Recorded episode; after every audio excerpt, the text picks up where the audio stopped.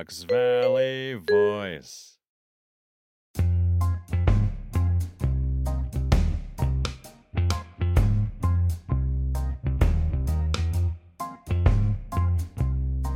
Hi, Quenby. Hi, Jaime. How are you? Good. I, I'm Good. very happy to see you back in the studio. W- what are you doing here? Well, thanks to you and thanks to our successful and fun podcast that we had a couple months ago, we're back here and we've kind of started a new creative venture together, I would say, right? You you you want to do your own show? You asked me to do my own show.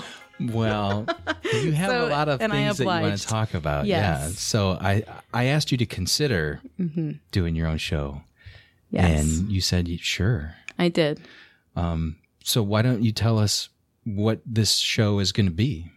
So after you after we talked about starting my own show, um, I really thought about um, healing and community and how they go hand in hand.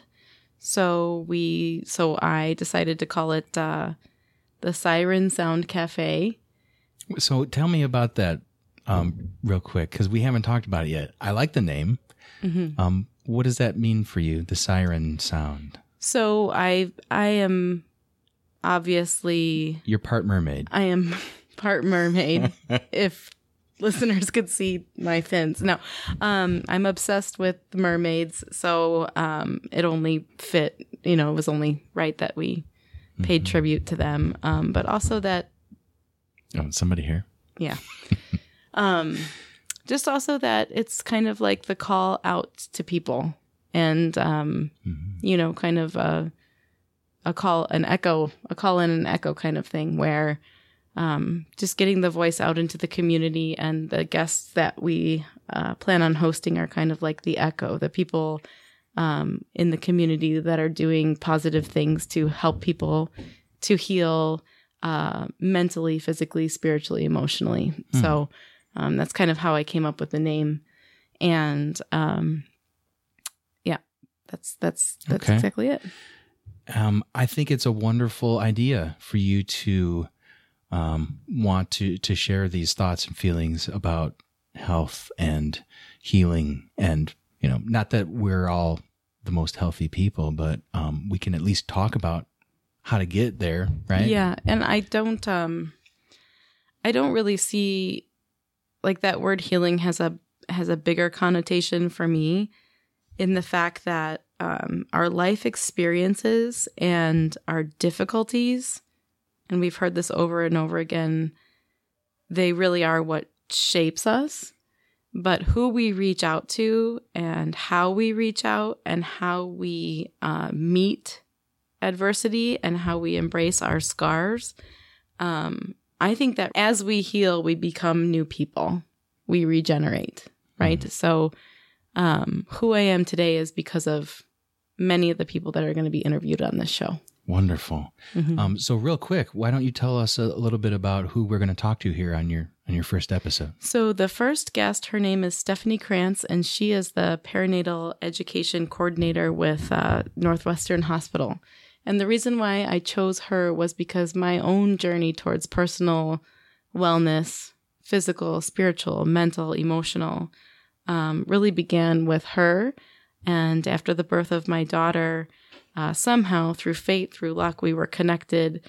And um, she really started me on my own personal um, path of healing and and self awareness and wellness. So I thought if we are going to start anywhere, we start at the beginning, and she was definitely a pivotal person in my own personal journey towards healing. So, hmm. so we picked her. Well, I'm excited. Let's talk to Stephanie. Me too.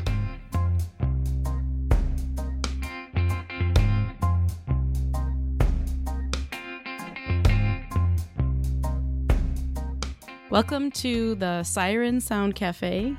My name is Quenby Schuyler. I'll be your host for this session. And um, the purpose of the Siren Sound Cafe really is to uh, bring light into all kinds of methods of healing and uh, community, and how community and healing go hand in hand, and how, in order to um, promote healing, we need to reach out and we need to connect to other people. So, uh, welcome. And my first guest today is Stephanie Krantz. Welcome.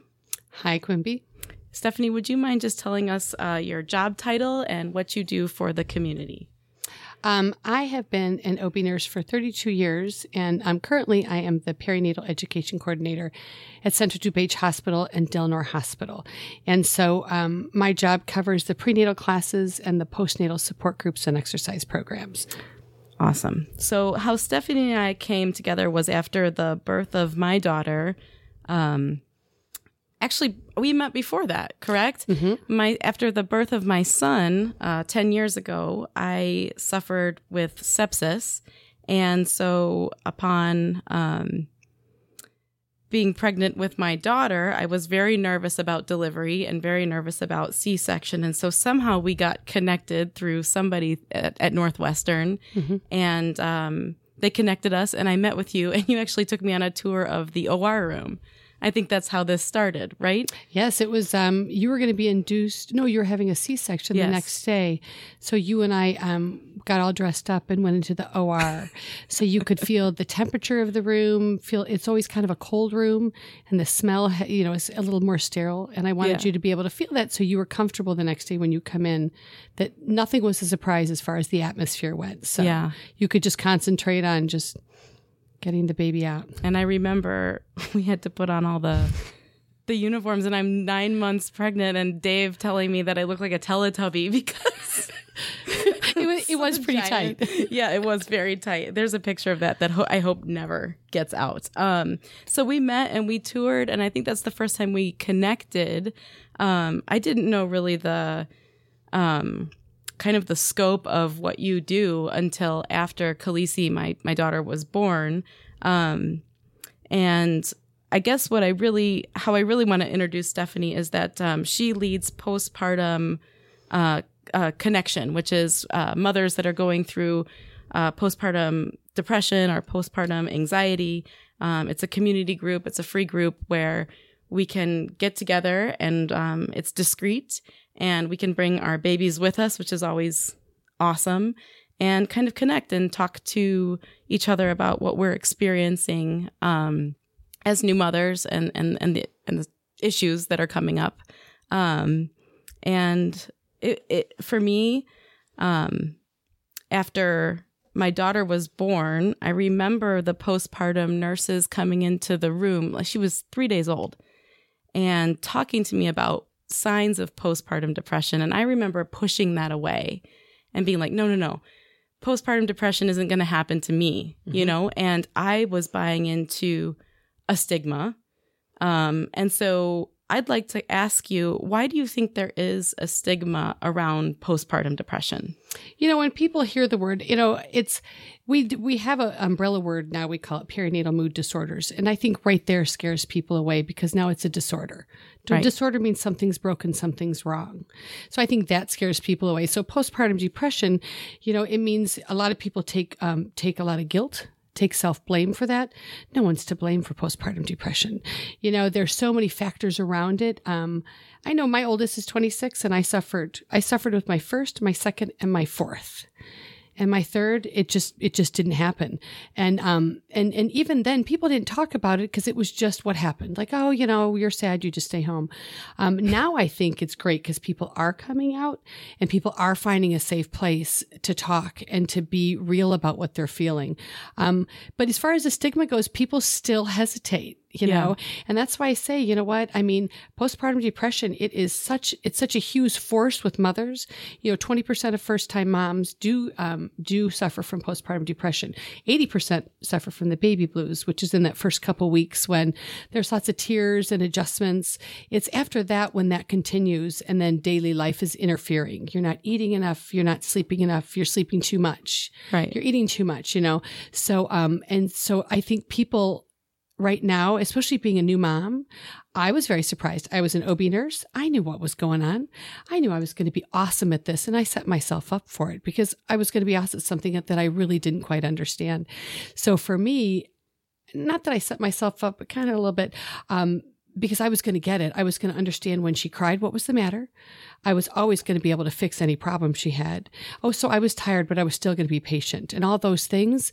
It's just, it's just so hard to do by yourself. Yeah. And, um, so I think that's a big thing that people now do because we're kind of, um, we're kind of a linear family. You know, we don't have the extended family that stays with us anymore. Right. We leave the hospital, we go home with mom, dad, baby. Yeah. And so mom, dad, baby. And so that's, you know, three people it's just it's just a little bit harder to go through when you don't have someone who's been there before with you doing it. Right. So, yeah. So I would I would say I know I pushed people away when they were trying to educate me. And then I remember um my first couple doctors visits, I was struggling. Um and even the doctors were kind of saying, maybe you want to think about postpartum depression. Maybe you want to you know, talk to somebody about it. I, I was tearful in the doctor's office. And I think they give you a checklist now. Mhm. And like, I didn't want to be honest on the checklist. Like, are you having tearful moments? Are you not sleeping? I wanted to be like, answer no, no, like extreme, like, yes, I'm feeling all these things, but I, there was still this stigma. Like, if I'm like this, does that mean that I'm a bad mom? Does that mean that they're going to like take the baby away? What does that mean? right. And so, So- we want to be super mom. Yeah. We don't want to admit we're doing this because we can handle it. Right. So, um, I don't know how it happened, but I think one day I just decided to show up to your group. Mm-hmm. And it took me, I think, six weeks for me to finally be like, okay, I'm going. I need help. Um, I'm not, I don't look like super mom. I don't feel like super mom. And I remember showing up, and that was the first time when we all sat down. There were moms that looked like me. There were moms, you know, that um, we kind of all had the same look on our face. We were tired. We were struggling. We weren't dressed to the nines with our makeup on and our hair done perfectly. Um, and I remember feeling like I could breathe. Mhm. And I remember, and I'll let you go ahead and say your slogan um, who the best mothers are. I, I have said this for so many years. I always say the best mamas I ever met were the mamas that walked through that door. Right. You know, the people that are brave enough to say, you know what, there's something out there. I don't know the person who facilitates it. They don't know me. I don't know my ladies that are in the room. And then they walk through that door with hope in their heart and hope in their mind. And I think that just says so much for someone who is struggling. Like at home, I struggle, but when I come out here, Mhm. you know, because you and I kept in contact in the hospital. I remember calling you right after your surgery Yeah. and you were doing well. And then, um, and then we kept in contact over the time, and I kept saying, Quenby, just come, come and connect. Do you remember me saying? Mhm. I'm like, just come and connect with the ladies. You don't even have to say anything. Right. Just to sit in that room, and um, and we all just sit on the floor. Um, all the babies are with us, and um, some people come for a long time. Some people come till they go back to the work. But everyone's at a different part of their motherhood journey, and I always think that's such a big deal. So when you came in, you were pretty raw, and some mom might have done that six months before, so she can identify the Yeah. look on your face and look at you and nod. yeah. Say it's going to get better. You know, this isn't going to be always, but it is today. Mhm. And so I think that's a hopeful thing. And that's why I love when people keep coming back when they're healing um, part of their journey, you know, is at a different end is for mamas who come in that are raw and that need someone to look at them and give them a hug and say, it does get better. I was where you are. And then you can look at them and say, gosh, you know what?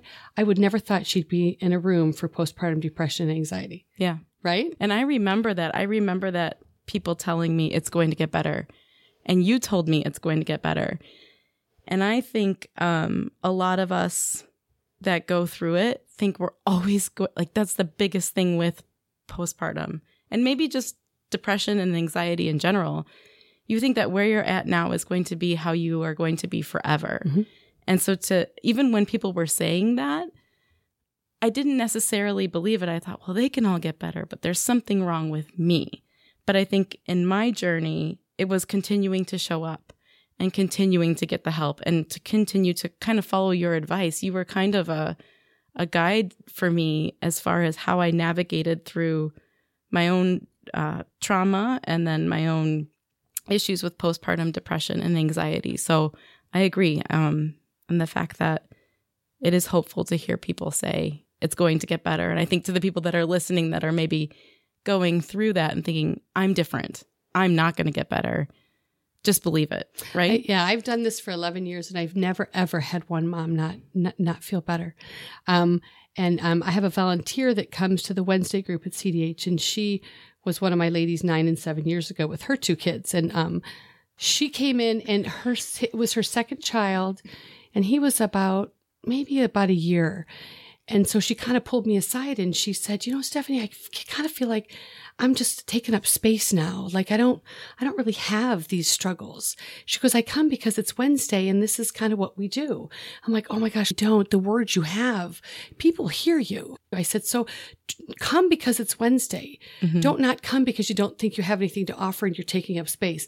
That day, one of my uh, ladies who'd been there for nine months, she said, and I did not, I didn't I didn't um, egg her on. I didn't say anything. She said, You know what, Stephanie?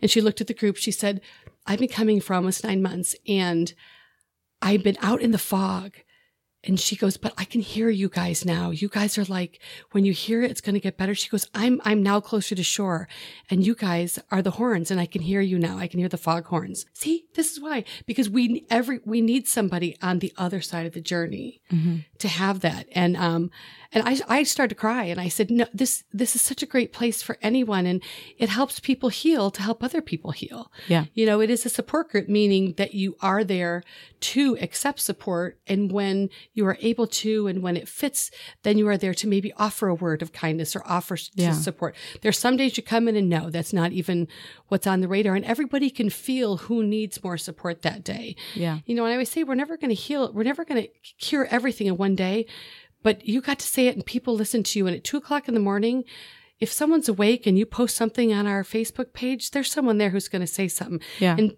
I think the ladies think about each other throughout the week. And I yeah. always think that's something. I'm like, if you show up and then the next week someone will be like, Hey, remember last week, this is what you were going to try to do. Did you ever get that done? Just accountability. So someone's listening. Mm-hmm. Someone's listening. And even I had one of my ladies, she's, this is probably 10 years ago, and she came in every week and she had her postpartum story in PTSD, very similar. Mm-hmm.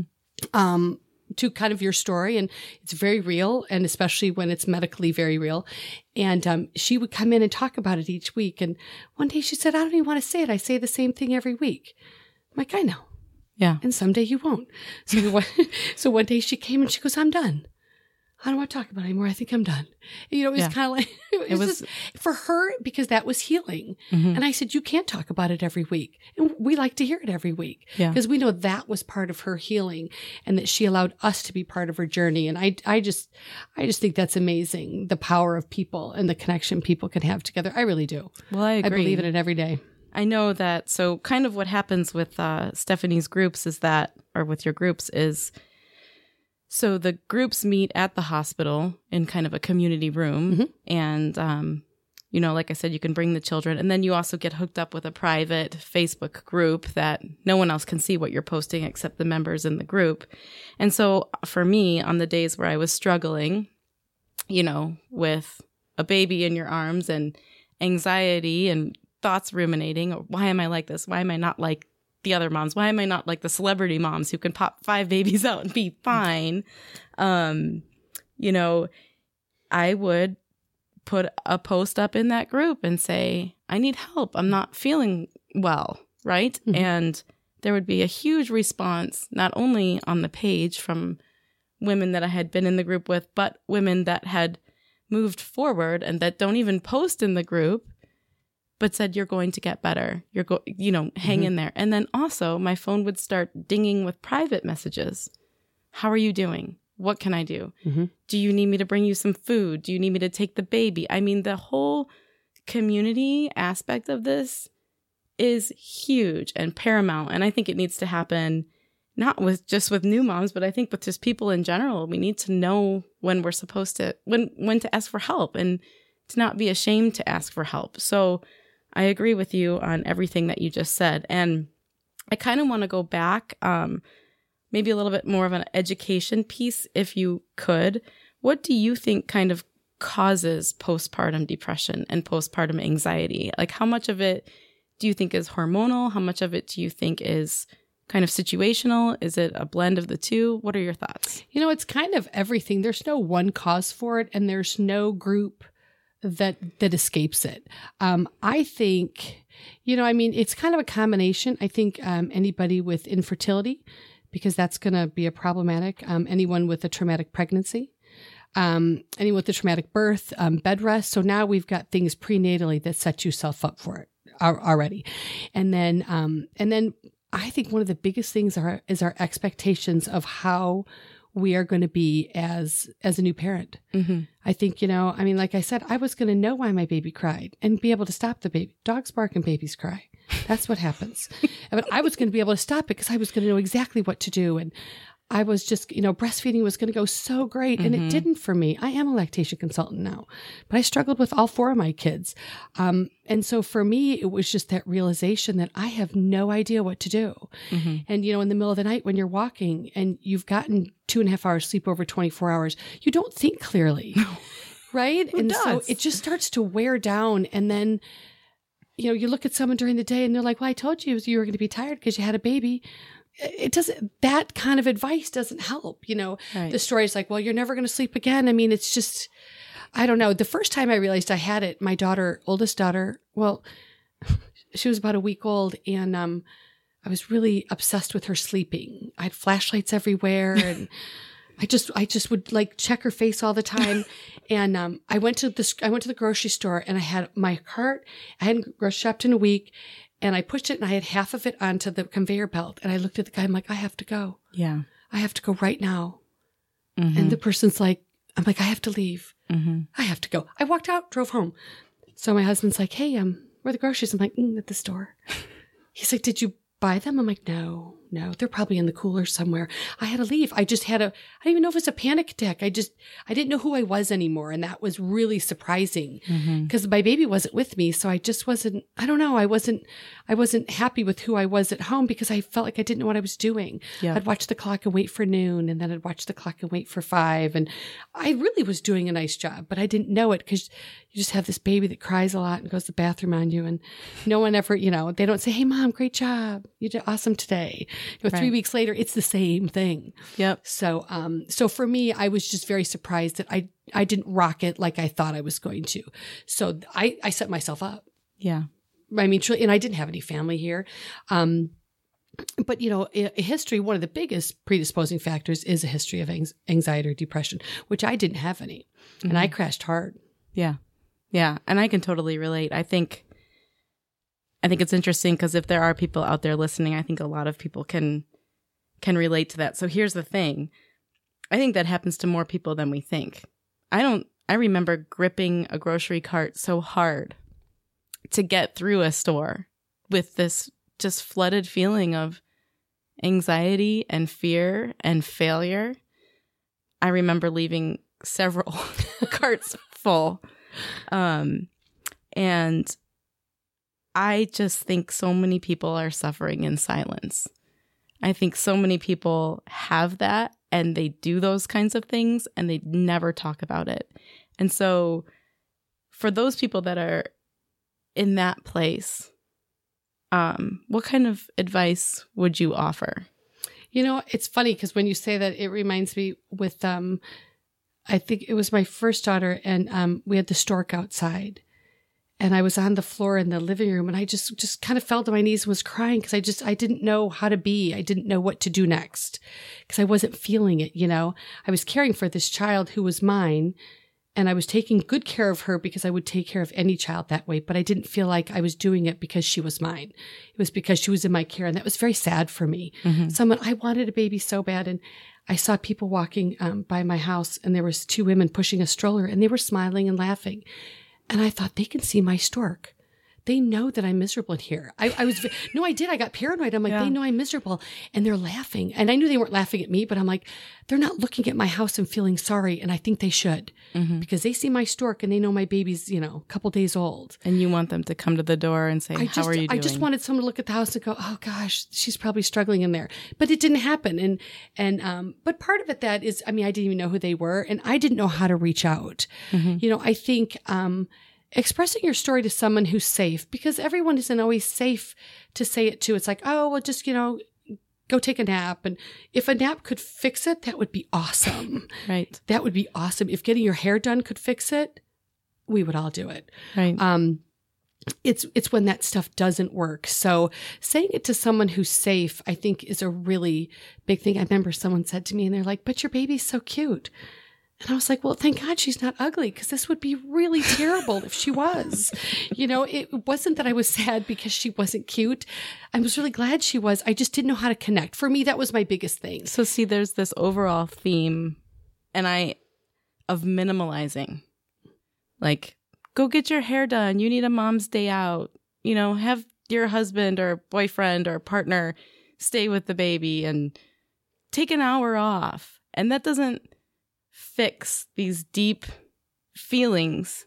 Um, they might help it might help for a little while, um, but at that point, when as you were saying, you know, the term raw, um, when you're that raw, you really need to reach out and find a safe person. Now, what happens? So, I had a friend who who reached out to me, and she lived in um, a different state, and she said that she was struggling, and I thought, oh, you know, there's got to be a hospital with a postpartum pro- a program, right? So I start Googling because of my amazing experience that I got to have with you and Central DuPage and Delnor. Um, and I Googled hospitals in, in the state that had postpartum programs and there was 0 Mm-hmm. And I thought, this is really going to be difficult because where is she? And then I started like Googling postpartum support groups in the city that she lived in and there was none. So I'm thinking, "Oh my gosh, what this person what this woman needs is support." And she does she's not as lucky as I am to live 5 miles away from a hospital that has this program. Mm-hmm. So what do you say to those people that aren't able to kind of when you talk about a safe person, who should they go to? And and and why are they afraid you know, maybe it's their best friend, but there's this feeling of I can't even tell my best friend this. You know, and and and sometimes because that best friend will either um, not qualify it and be like, you know what, you're just tired, and maybe I am, but it, you know that doesn't make it any better. Um, I think um, our our doctor staff. So per the law, the OBs have to do um, the Edinburgh or some Screening. screening test at six weeks, and the pediatricians have to do it for every um, set pediatric appointment that's not an episodic appointment, meaning not a sick appointment. So they have to offer it to you. You don't have to take it, but they have to offer it to you. So um, there has been a lot of time and energy spent trying to educate um, our doctors and give them a plan. Okay, so if a person scores this, then you know they usually call me. Um, but if a person scores within this range or has this on this test, then they have to have something in place. Yeah. Once they have that, then they tend to do better with it. Then they tend to um, administer the test. I know one practice said we just don't know what to do with it when we get the scores. So once you once you have a policy set in place, then everybody can do it. Um, and you know, I think you know there's a stigma too with medications. Absolutely. And um, you know, and I say this to my ladies all the time. I said there's so much um, with where everyone is at the time, and you know, it's education, it's support, it's referral, it's understanding, it's community, um, and medication can be a key to that. And I always say, you know. Medication to me is a bridge. It's a bridge to get you to the other side safely. Sometimes that bridge is a little bit longer and that's okay. Yeah. And um, and many people think that medication's a crutch, which implies something's broken or wrong with you. It's not. So, you know, we all don't have to take medication, but sometimes you're going to get to that baby's first year. And with medication, there's a chance that that could be helpful and you could remember more or maybe enjoy more. Yeah. You know, um, I always say make sure to take pictures because you were present. And I think I posted this on the site not long ago because I, um, whenever I look back, I have four kids, and whenever I look back, especially uh, probably the I don't remember the, the fourth probably I always feel like I have a look on my face like eh, and I can see it and I found a picture um, of him when he was probably about three weeks old and I thought you know what I don't I look tired but I don't look miserable I, pro- saw that picture and you Mhm. look beautiful. I looked tired but I don't I don't look like and I always feel like every picture I took back then I was always like and that's what I would do in, in a video he'd be like hey I'm like hey and when I saw that I thought I was there and I didn't I wasn't so miserable and there was a lot more moments and so I'm glad that I have pictures Yeah. to remember because I don't remember that picture being taken but um and I did I got all teary-eyed and I'm like I was there Yeah. I mean I I remember loving him like crazy I just I just struggled I struggled with with the timing of it There's this pressure and it's so interesting in our society. You would think it would be gone to be a perfect oh it's worse now than it's ever been What is perfect? I mean, I think imperfect is more perfect than perfect mm-hmm. because you're being honest mm-hmm. with who you are. And I noticed that finally, when my walls came down, people would ask me questions. And the more raw and real that I was in situations, the more I connected to other moms. Mm-hmm. When I wasn't done up, perfect looking, whatever that means. When I was like, you know, this is hard today. I'm having a rough day. Mm-hmm. Or this is me. This is what you get. I made more friends that way mm-hmm. than trying to pretend that everything was okay. So I'm just, I'm still a little bit shocked. And I mean, I could talk about that forever. Why in this society and in this day and age we still think that it's, this is the hardest job on earth. Oh yeah. And it doesn't stop. I mean, my son is 10. It's getting harder at 10. My daughter is 2. That's a tornado. So it's like, you know, the baby time is extremely difficult, but we're supposed to smooth. Like, who gave us that? Who told us that? Like, where did that come from? You know what? I don't know. It's funny because when it was probably about five years ago, and um, I was up at my parents, and my mom and I were sharing, and I finally kind of came clean with just all the struggles I had when the kids were baby, and my mom and my mom got all teary eyed. She said, "I had postpartum depression." Like, and you know, we're all older now, a lot older. And, um, and she said, I never knew it. I mean, I knew that I didn't really enjoy it. And, you know, but she said that I, I had it when you describe what you just went through. I did the same thing. So I don't even know if there's kind of a stigma. Like I remember talking to you a couple times being like, Quenby, just come to group today. Mm-hmm. Remember this? I'm like, just come to group. I don't care. Just, you know, we have valet parking right there. It's right at the end of the hospital. It doesn't matter. Just come to group. And sometimes it's just too much of an effort when you're just not like, oh, I can't do it. I always tell people, I'm like, noon's coming whether you come or not. yeah. So sometimes it's like, oh, do I really feel like getting the diaper bag packed and get in the car? So I always say, you know, kind of push yourself to get to that point where you can just to walk in. I have some people walk in and say, I don't want to say anything today. I just want to sit and listen. Yeah. And that's absolutely fine, you know? And then some ladies will come and be like, can I start? And I might take a while. And, um, and the ladies truly rally around that. And, um, I think that just says so much for both that they came out. I mean, some moms will come in and they'll be like, do you know how long it took me to get here? And I argued with myself all the way here. Yeah. It was like the last thing I really felt I needed. But the minute I walked through that door, it's exactly what I needed. Cause sometimes it's hard to sit there and say, yes, I don't, I'm not enjoying this, or I'm struggling with this part of parenthood, or I'm struggling feeling like this. And, um, and I love it that they share. I mean, the moms make up that group, period. I mean, you know, the, Yeah. the support and stuff in which people can really reach out. So once you have that type of connection, it's so great because then like you look at you're still two years later you're still you know um, pushing it forward and mm-hmm. you know and helping the other moms I'll never forget them either. Mm-hmm. You mm-hmm. know, I think there are things that you forget when you have a baby. You forget all of those moments because you're so tired and you're so worn down. But I will never forget those moments with those women and who they are, um, because they really helped me through. So, um, and think of people you helped through. I think sometimes i think sometimes you forget that that your story and your kind face and your smile and a hug or touching someone's shoulder when they're when they were raw. So that helps them and that's healing for us as well even if you didn't say a word. Right. So I think I think you had a real strong force um, when you came, and I think that was you were so eloquent when you spoke, and um, and you were so um, your words came so easily with your struggles, where it doesn't always for people, and um, and I think pe- you could see people nodding when you were talking, Yeah. right? I do. I do remember that. Um, if you, I guess, a question um, that I have an answer to, but I'd like to know what your answer is first. Um, if what would you like to see change regarding postpartum depression and the way society looks at it and the way that we approach it? You know what? I um I really would like to see um starting in the hospital we do have the screening in place which we've started a couple of years ago. So before you go on with the screening, Mhm. um, I think that the issue right there is that women are going to be afraid. So how do we get them not to be afraid to admit, right? Because that screening test always looks a little bit intimidating, yeah, I could see that. and we want to kind of fib on it, right? Like, okay, five is the worst. so how do we? I think that's more maybe for the medical community is to be more compassionate in their approach, but I mean, I don't know. Um, but how do we I wish more people would be able to listen to this podcast and they probably will because it's really like don't be afraid to be honest and to be real. Right. Mm-hmm. You know, and I think like during the prenatal classes, I know we talk about it.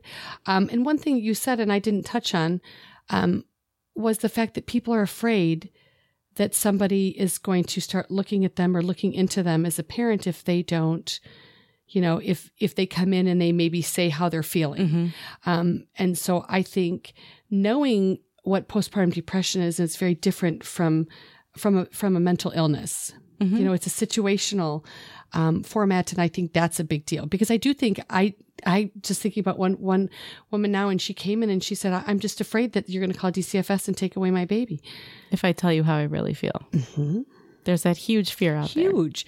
And so when she did, and I said no, and um, you know, part of it is you know there's di- different kinds of perinatal mood disorders, and um, there's postpartum depression, postpartum anxiety, postpartum OCD, which is kind of a reoccurring thought, um, and that's an anxiety thought, and um, sometimes you know, how do I say this? Sometimes you know it's maybe involves the baby and then they get anxiety and so i said well, how do you feel when you have those thoughts and she's like i feel terrible i'm like that's perfect That's your That's- anxiety yes, talking. that's your anxiety talking. That's how you're doing anxiety.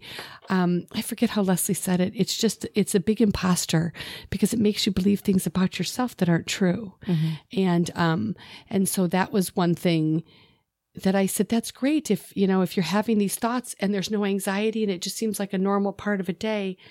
That's when that's when you know some intervention and the intervention is not to separate you and the baby right. the intervention is is to get you more help than than a support group like myself and you know get you in in you know i mean have make sure your family's involved taking separating you and the baby is my I, it's just never even an option for me So I think that's women's fear when they read that screening. Mhm. So how do we change that? How do we? What do you think? you know we do? unfortunately the screening there's only two screenings that we do and they're all they're all evidence-based screenings so um, there's only two that we do because they're evidence-based and um and just really just education you know Mm-hmm. um when a celebrity has postpartum depression and they talk about it I like, think that's awesome. I do too. And and I know and you know it's like oh well they can talk about it they had all this help but they're coming out. Like I just keep thinking of Brooke Shields and she has her book. I don't know if you've read her book. Down Came the Rain. Very very good book. Very powerful. Um and then I think it makes it so that it becomes so normal that she'll sit on a talk show and talk about it that she you know couldn't get out of pajamas and and and the and the how she felt that deep that deep just pain that she felt. And um Marie Osmond, she was a real big one. And um, I think that's great. So remembering that that's just the everyday person.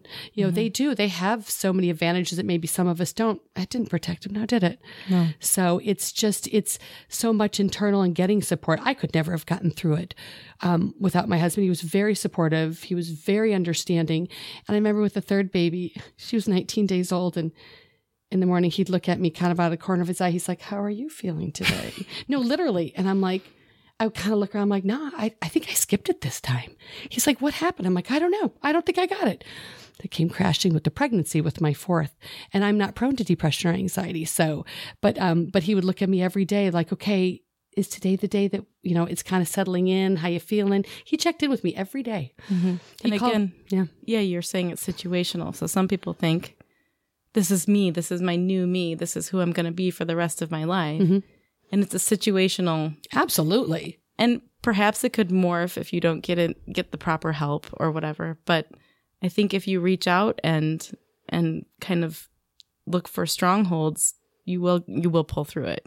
For me, I think it was um, mourning the loss of the experience I was going to be as a mother, Mhm. which was the perfect mother. Right. Nothing, you know, my baby was never going to cry. And I think in mourning my old mourning my old life, like you can't just pick up and I remember I said one time, I'm like, I remember two weeks ago I couldn't go to a movie because I was too busy. What exactly was I busy doing? Like I just, you know, because it takes over, but it's such a you know, once the baby starts getting a little bit sturdier and has some and has some reaction to you and starts to smile, that's when I felt better.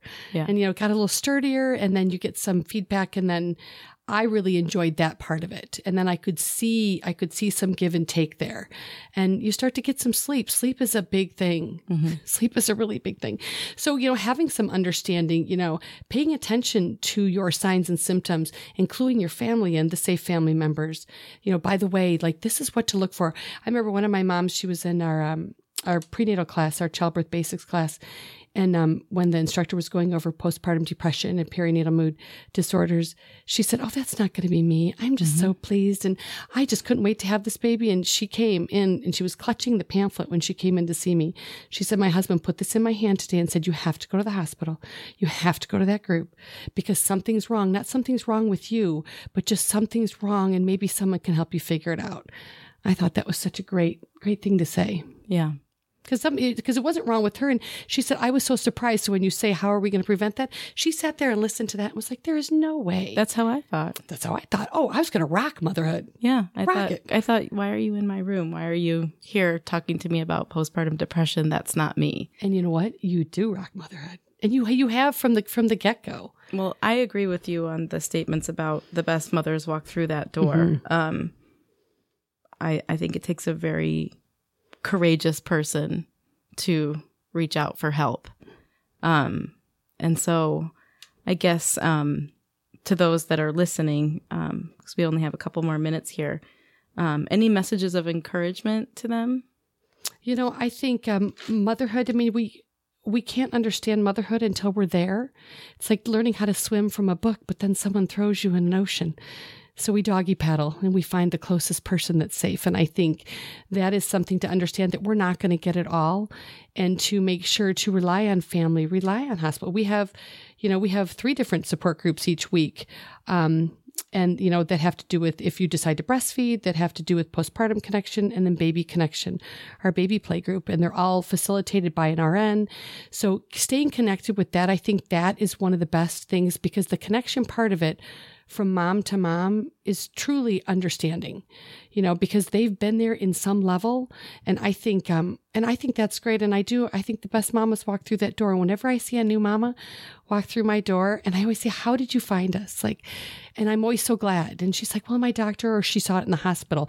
But i'm still amazed that they drive and they park and they come into a room that's so safe and they don't even understand how welcoming That first step. the is- tribe you know they yeah yeah that first step through the door really Mm-hmm. is the first step. So thank you.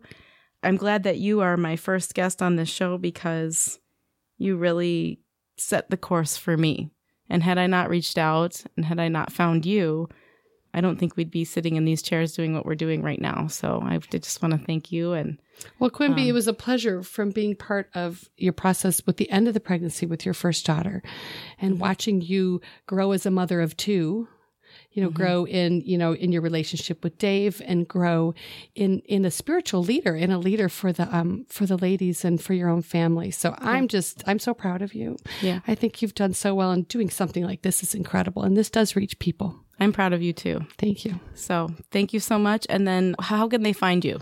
So if anyone wants to find find you, how do they If you um, postpartum support international, which is um, postpartum.net, that is the um, that's our U.S. postpartum support group, and all of all of the support groups um, in the United States are on there. Um, postpartum Illinois um, Alliance is on there. So I mean, I'm you know I'm just at, at Central DuPage Hospital. If you just call that, then they um, that goes they'll directly to my phone. the Mhm. local group? But if Yeah, they, Stephanie Krantz. Yeah. if, if anybody broad spectrum, go to postpartum support Inter- international. Yeah, and then they can find anything. But I've had people reach over from all over the country. okay. so they don't have to deliver at CDH or Delnor to come to come to our group. So Awesome. Well, thank you so much. Yes, thank you, Stephanie. Thank you so much.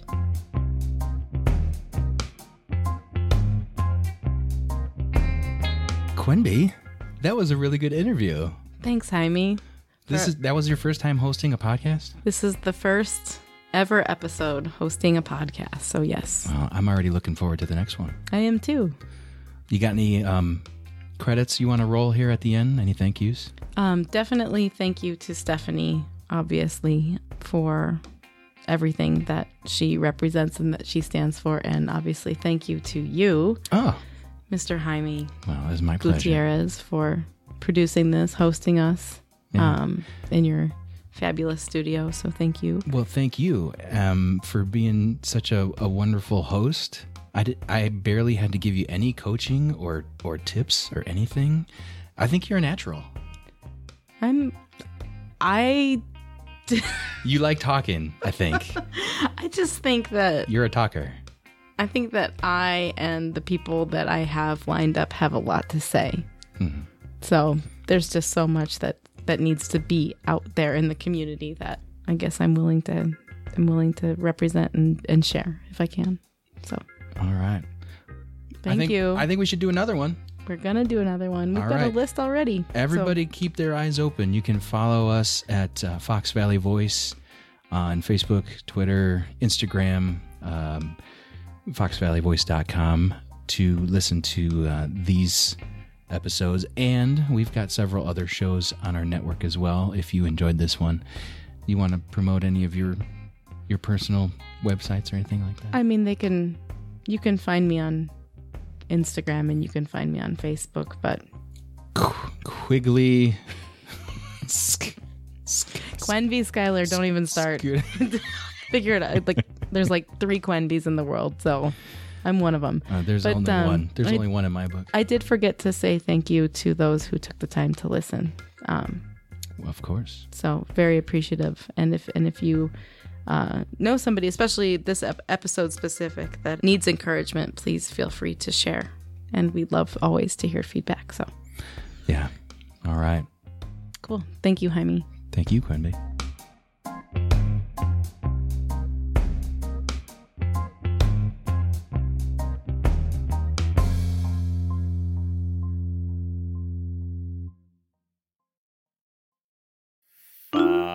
Fox Valley Voice.